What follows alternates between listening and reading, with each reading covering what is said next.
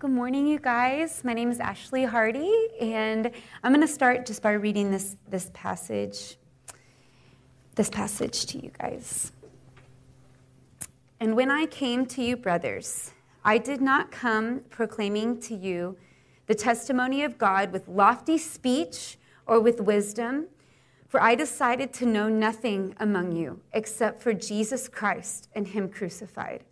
And I was with you in weakness and in fear and much trembling. And my speech and my message were not in plausible words of wisdom, but in a demonstration of the Spirit and of power, so that your faith might not rest on the wisdom of men, but in the power of God. That is what I wanted to say to you this morning. And then also, I am convinced, I am sure, that neither death, nor life, nor angels, nor demons, nor things present or things to come, nor powers or height or depth or anything else in all of creation will be able to separate us from the love of God, which is in Christ Jesus our Lord. And so I'm telling you that today too, guys, no matter what it is, things that have happened to you, things that are going to happen to you, the strongest darkness that you could ever imagine, or the hardest loss or death that has ever happened, it will not separate you, cannot separate you from the love of Christ. It is in Christ Jesus, our Lord. And so what's amazing about this story, you guys, so God the Father, he had one son, Jesus Christ, and he chose to send his one and only son, Jesus, who was God. He is God. He's perfect in every way. Jesus came to the earth, and he took the form of a servant or a slave. He became a baby. There's nothing more vulnerable than a baby. He became a baby. And it says that as he grew up, he was tempted in every single way. And so I want you to think for a second about the last time you were tempted to do something wrong, to look at something you shouldn't, to touch something that you shouldn't, to say something that you shouldn't, to act in a way that was not holy. Jesus was tempted like that too. He was. And then think of every terrible thing that's ever been done to you. All of those things, Jesus was tempted to do those things too. He never did it one time. Never one thought, one deed, one act. Jesus never sinned once. He was perfect. And so what happens is we are sinful, evil people. Every one of us. There's not one that is good among us. Not one. Not one of us is good. Not one of us. And so because all of us are evil, God is perfect. He is holy. And a holy God cannot dwell with unholy, evil people. And so what happens there is, in order for us to be able to have relationship with God the Father, a sacrifice has to be made. And so before Jesus came, what would happen with the people of God is they would sin and do wrong things, just like us. And so they would sacrifice a lamb, or some sort of a sheep or animal or something. And the blood that was spilt, that death of that animal, the blood that was spilt, it was the atonement or the sacrifice, so that then that death covered the death that we owe, so they were able to step into unity with the Father again. Okay? So then the people of God would keep going along the way. They would sin again. There would be separation from the Father. Another sacrifice had to be made. A death had to happen. A blood had to be spilled for the payment of their sins. And then it happened. They had relationship with the Father again. And it went on and on and on. And so then it said, no, Jesus came, and he's the perfect Lamb of God. He was the sacrifice. So his sacrifice on the cross, that blood that Jesus Christ shed on the cross when he died, was perfect blood. It was the perfect sacrifice, the only sacrifice that could wipe away every sin from every human being on planet Earth for all time. It happened in one man, Jesus Christ, in his death. It was finished forevermore. Every evil deed ever done was covered by his blood. Every place of separation that we have for our sins that we've committed that separates us from God, it was paid for by Jesus. And so then he didn't just stay dead. He came raising up out of the grave. 3 days later, he conquered death. He conquered it. It's death is no more. In Christ, there is no more death. In Christ, there is no more death. He conquered it. He is life. He overcame death. And then he said, okay, guys, this is the best part. In Christ, you can have eternal life. In Christ, you can step into him and receive the payment that he made for your sins and have relationship with God forever. You and God unified together forever, all of eternity, all of your life, every painful day on earth. You have God the Father with you. You have the promised indwelt Holy Spirit with you only because of one man, Jesus Christ. He is the way, he's the truth, and he's the life. And no one can come to the Father except through him. And when that happens, you are buried in your transgressions, and you're raised to walk in newness of life. You are born again. When you choose to receive Jesus as the payment for your sins and put your hope and trust in him, it isn't just like this life step and journey, like okay, I got my driver's license, I chose to follow God. It changes you forever. It transforms you. It makes everything about life look different. It makes the things of this world tasteless and ugly and yucky to you. And you want holy things because you are his created one. You're his creation, and you're walking together with him. The things of this world grow strangely dim when you're walking with him. And so we talk about spending time with God every day at this church, not because it's a thing we should do. It's because he has the words of eternal life. Where else can we go but to spend time with him? What do we have to give if we're not getting from him to give and to pour out? Does that make sense? And so when we're unified and we're walking together with God, then we're his church, right? And I think about being the church, and when I think about it, I always think of walking, what it would have been like if we walked with Jesus on earth. If we had the chance to be his disciples, like when he lived here, you know, and sleep in the tent and wake up in the morning and like stoke the fire, cook our fish, roll up the sleeping bag, and like walk to Jesus with Jesus to the next town and listen to him and see his eyes and the dirt. And I just think of what it would have been like, you know, to be with him. I wish I would have been born then, you know, and had actually been able to be one of those disciples.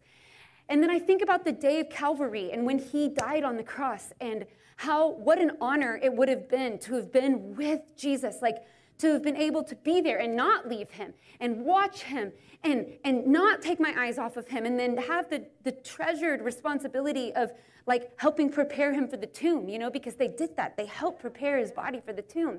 And so I want you to think with me, if you had that honor and you were there at the cross with Jesus and you were able to prepare him, what are some of the words that you would use to describe the attitude you would have as you treated Jesus' body, as you prepared him? What are some of the words that you would have in your attitude? Can somebody tell me some words? Reverence. What else? Honor. Awe. Yes. Any other words come to your mind, how you would feel when you were preparing Jesus' body? Gentleness. And so what I want to say to y'all this morning, you guys, is we, the church, are Jesus' body. We're the body of Christ. And when we look at one another, no matter your age, your skin color, your background, your clothing style, we want to treat each other with honor, with awe, with reverence, with respect, we're precious. We're like just like you would Jesus' body if you were right there. That's how I want you to look at every person in this room and treat them like that. With that kind of care, that kind of protection, that kind of defense. That's how what would you do if they tried to touch him? No, you know? No.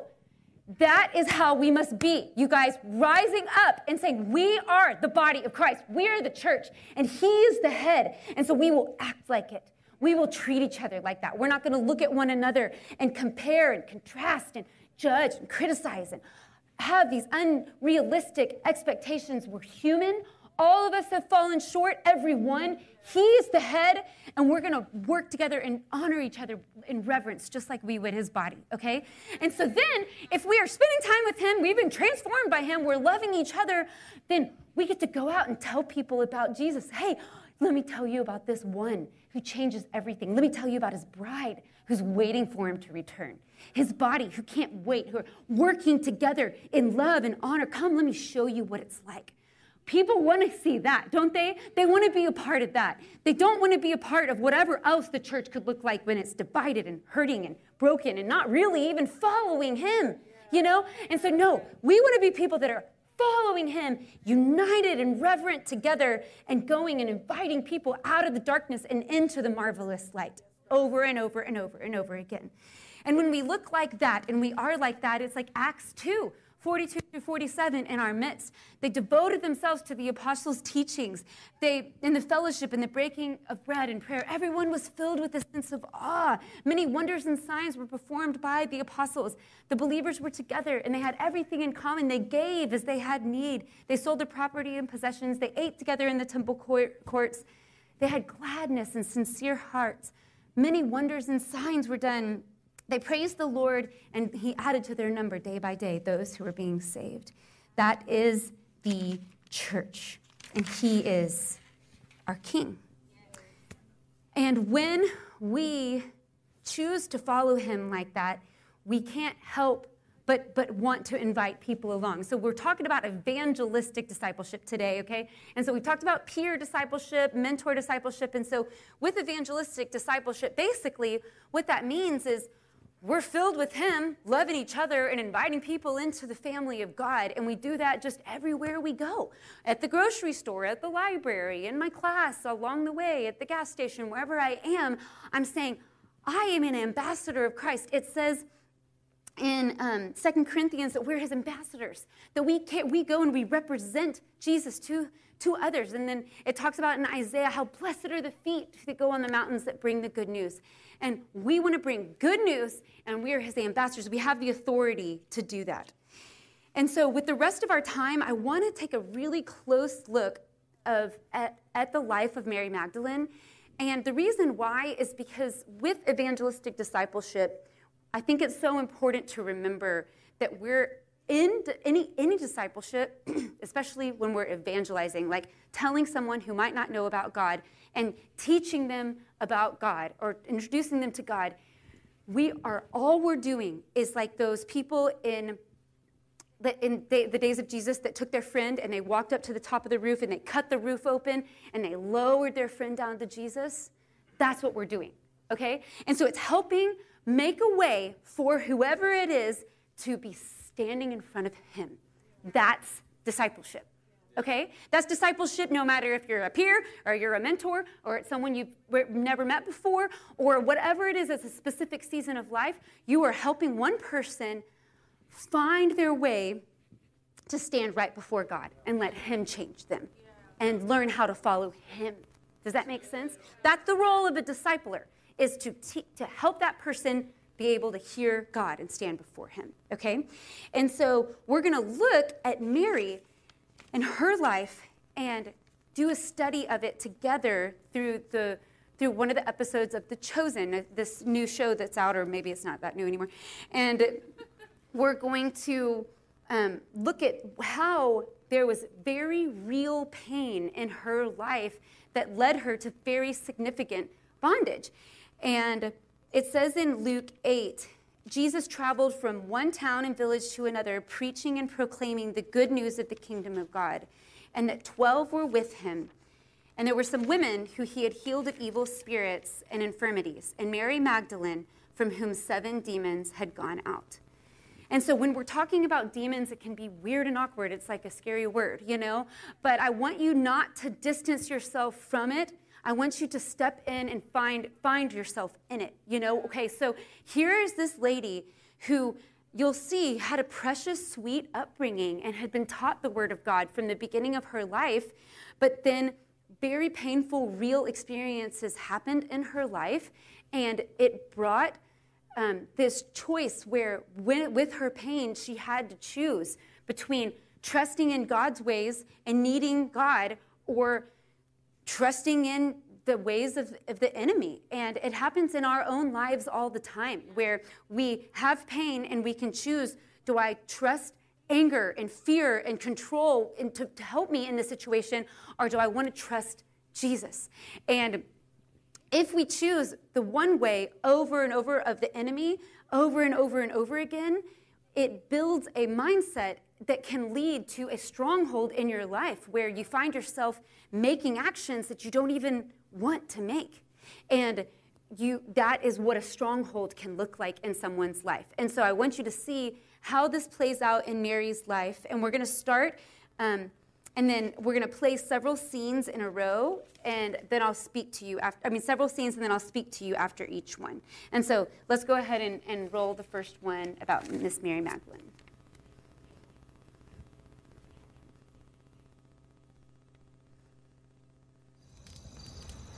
Papa?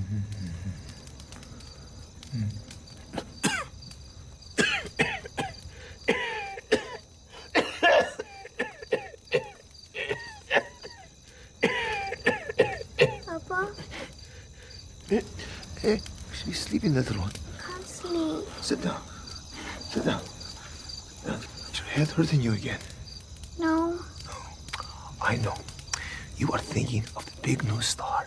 Hey, look, it's right there. You see? No. Why can't you sleep? I'm scared. Of what? I don't know. Hey, what do we do when we are scared? We say the words. Adonai's words. From the prophet? Isaiah. The prophet Isaiah, right. Thus says the Lord who created you, O Jacob, and he who formed you, O Israel. Fear not. Come now. I want to hear you sing. I want to hear your pretty voice. Come. Fear not, for I have redeemed you. I have called you by name. You are mine. You are mine. That's right.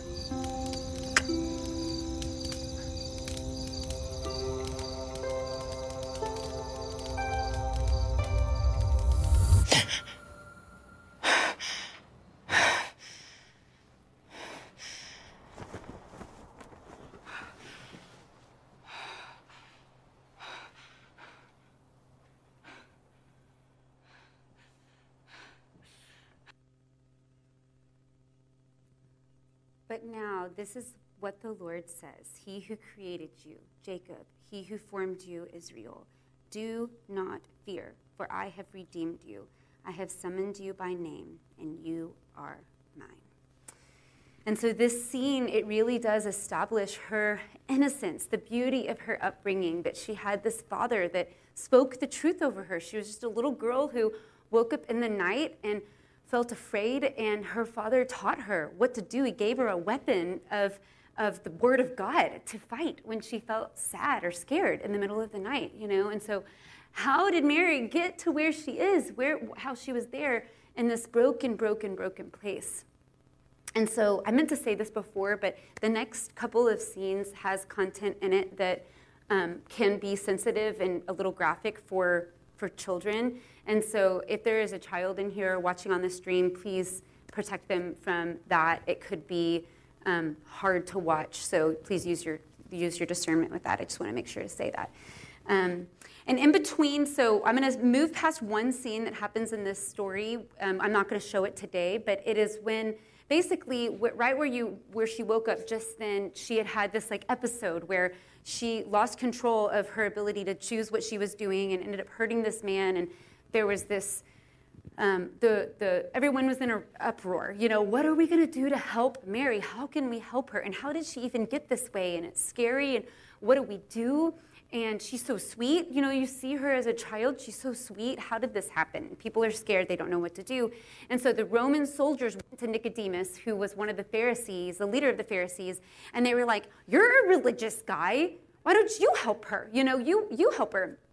And he goes and he brings all of his people with him, and he has all these materials, and he's like shaking this incense, and he's like walking in, and he's like, in the name of da-da-da-da-da, you know, trying to, and it's like clear he's terrified, and it's clear that he has no authority over this evil in her life. And so she leaves this experience, and that's where we pick it up in this next scene, and she's just at her bitter end. I mean, she's like, there is nothing for me to do. I have no one else can help me. The biggest, baddest Pharisee man came, and he can't help me, and so there's nothing left. And so you see her also going, and there's like basically they show us a history of some of these painful, very painful events that happened in her life that I believe brought on this torment in her life. And so we'll see that, and then we'll see her go and talk to her friend. And I want you to notice with her friend how he tries this holy water to try to help her and heal her, but it's just clear that she has decided that there's no one else that can help. There's nothing more to do. And so let's watch this next part.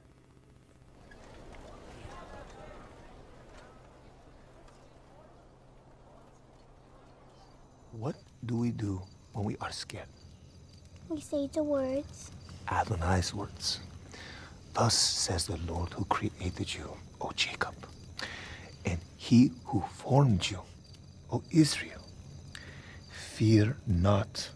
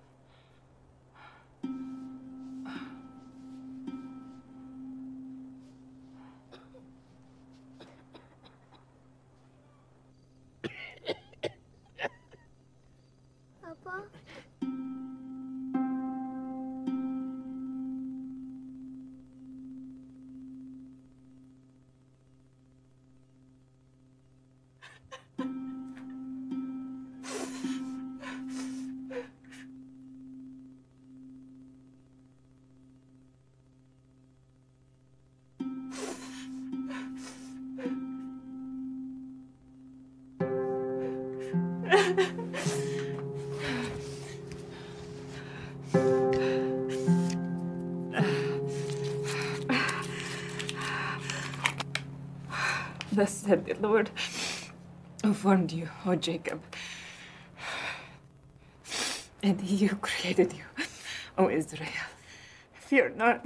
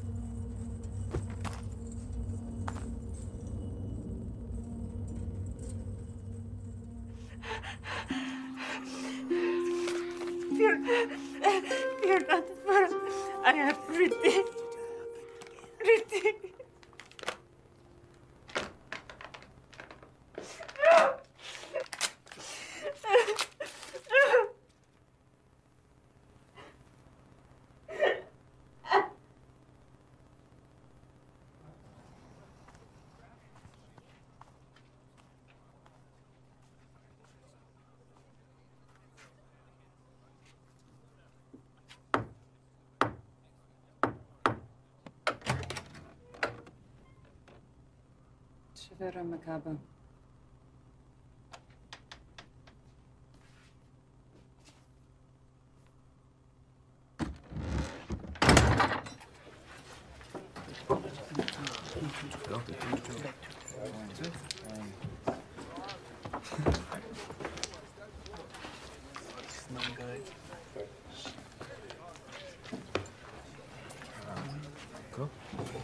Lily.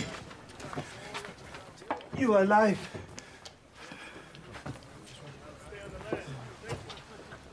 We heard there was trouble.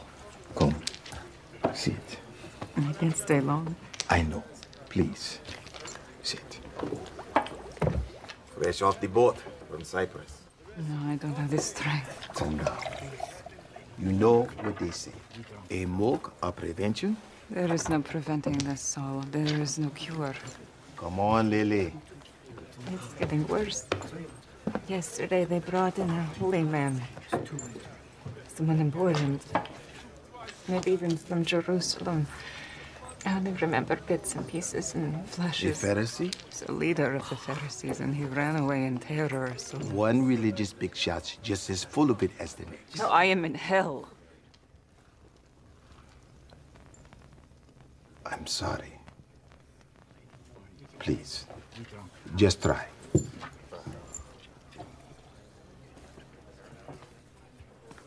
I brought you something.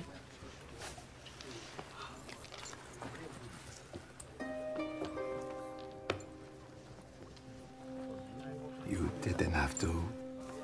It's for your nephew. One of your nephews. Thank you. Looks like it was loud for a very long time. It used to hold something valuable. I don't need it anymore. You're beginning to scare me. You and everyone else. Oh, that's terrible.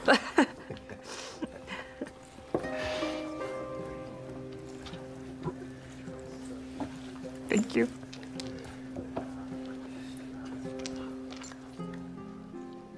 There's something I need to do. I'm out. Eunuch!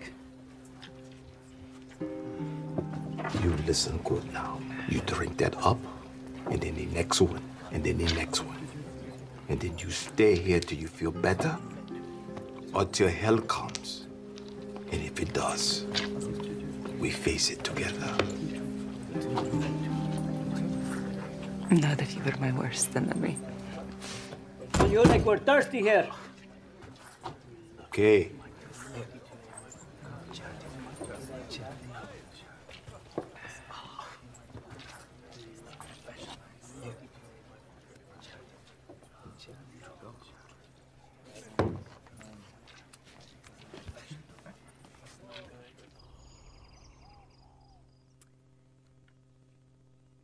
There's so much that I feel like we could say from that scene, but I wanted to start just by acknowledging that, you know, the untimely death of her father impacted her. It would impact all of us. And if you're sitting in this room and have experienced the untimely death of any of your loved ones, it affects you majorly.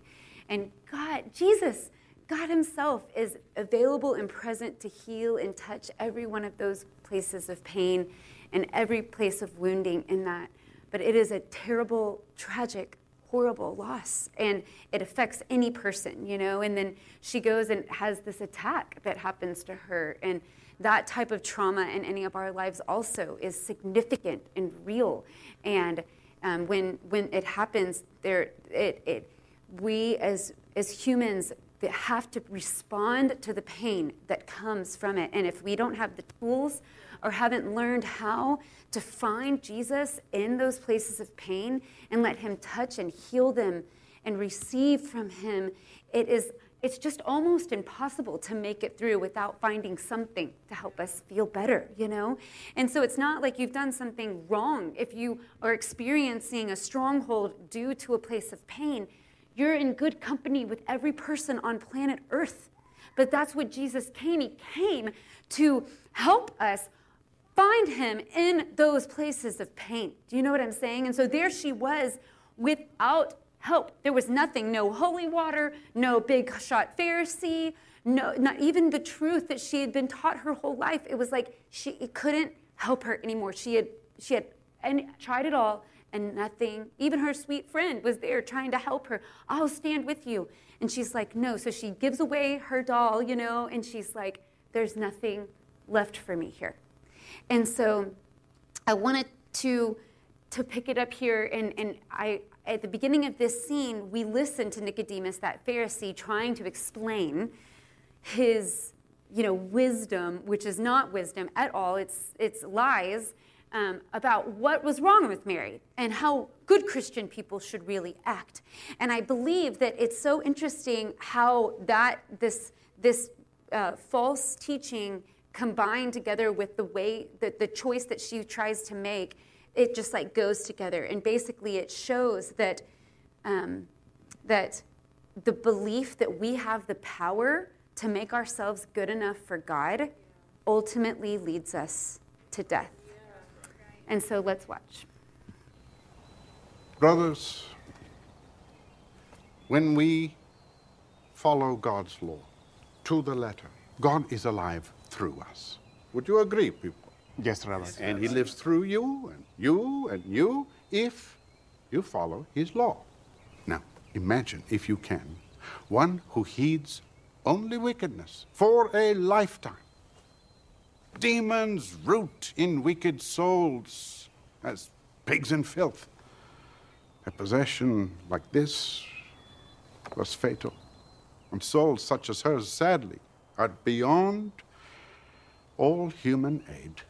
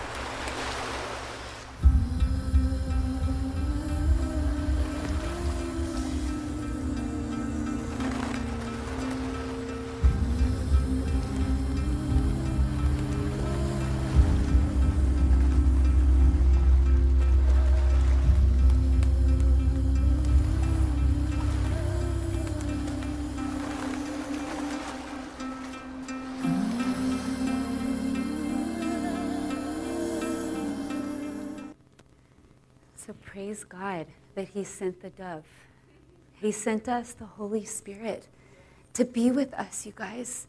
And I just feel like it's just so sweet, the picture of that bird trying to save her life and distract her from making this terrible choice. And I know that this is intense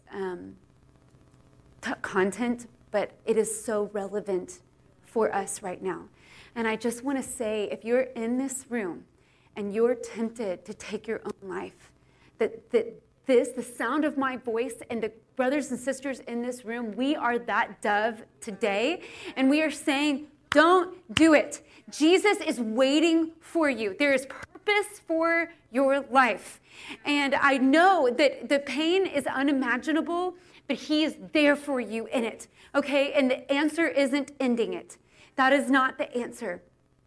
And I want to also say that it doesn't have to be this like big, not on the suicide, but this big graphic battle that you would imagine as a demon. It can be things that afflict you, that feel like they're normal in our culture, but that are holding you bondage, that Jesus needs to set you free from.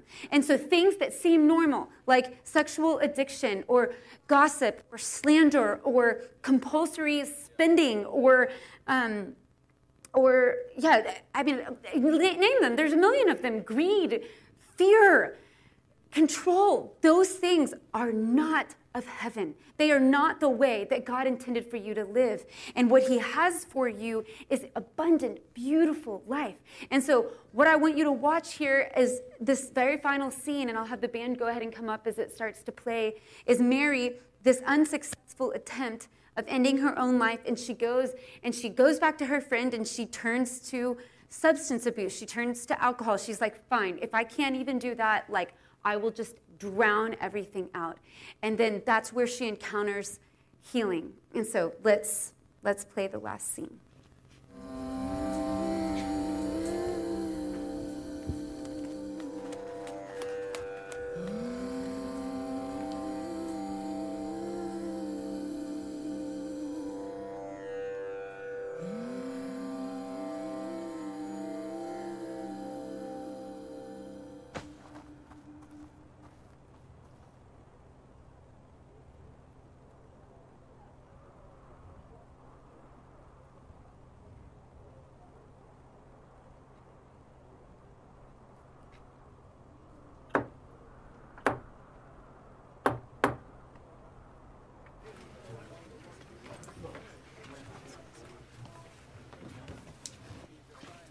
So, did it work?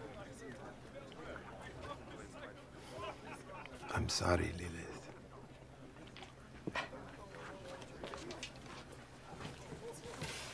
Elias? What? We should talk, huh? Leave me alone. Oh, what, huh? It's going to scratch me, too. Come on. Not now. So, see... Not now. Fine. She smells anyway. I don't know what else I can do to help you. Give me that. Lots of it. That's not going to solve your problems.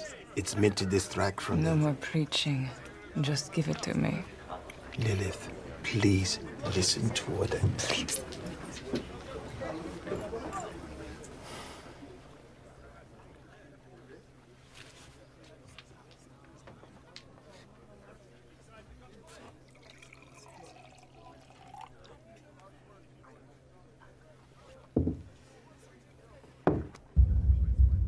I said leave me.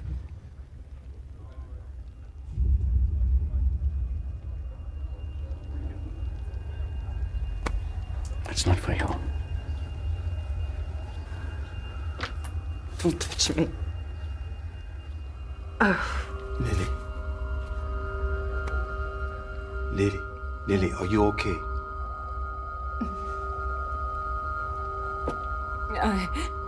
I have to go. Leave me alone.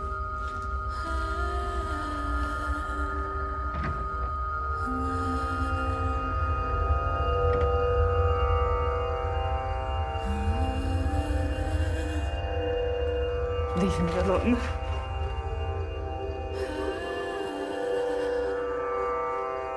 Mary.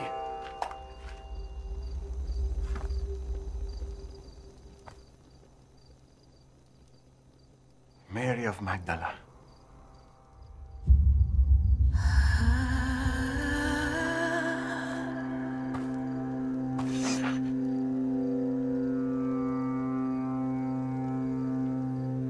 Who are you? How do you know my name? Thus says the Lord who created you, and he who formed you. Fear not, for I have redeemed you. I have called you by name. You are mine.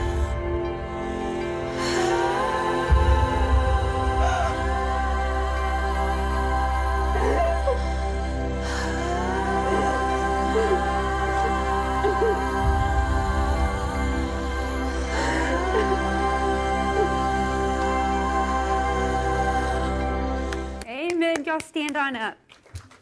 Jesus, I'm just going to pray. Jesus, I thank you that you are calling people by name today. You are putting your hands on the sides of their head and you are saying their name. And you are saying, you are mine. I have redeemed you. And so, Father, I just pray right now for every heart in this room that needs to be freed, that needs to be freed from anything, Lord Jesus, anything that's troubling us, anything that's tormenting us, anything that we can't say no to, that we know doesn't help us. Lord, we ask that you would do it now in Jesus' name. And so this morning, we are going to ask that if you know that you need to be free, that you would just come and you would kneel here at the front. And we're going to have some of our leaders come and just pray over you, but we want you to kneel before Jesus. Come, and I want you to imagine that he's just standing right up here, and I want you to kneel right before Jesus. And so, Lord, I pray for boldness for each one that needs freedom, that they would come. In Jesus' name, amen.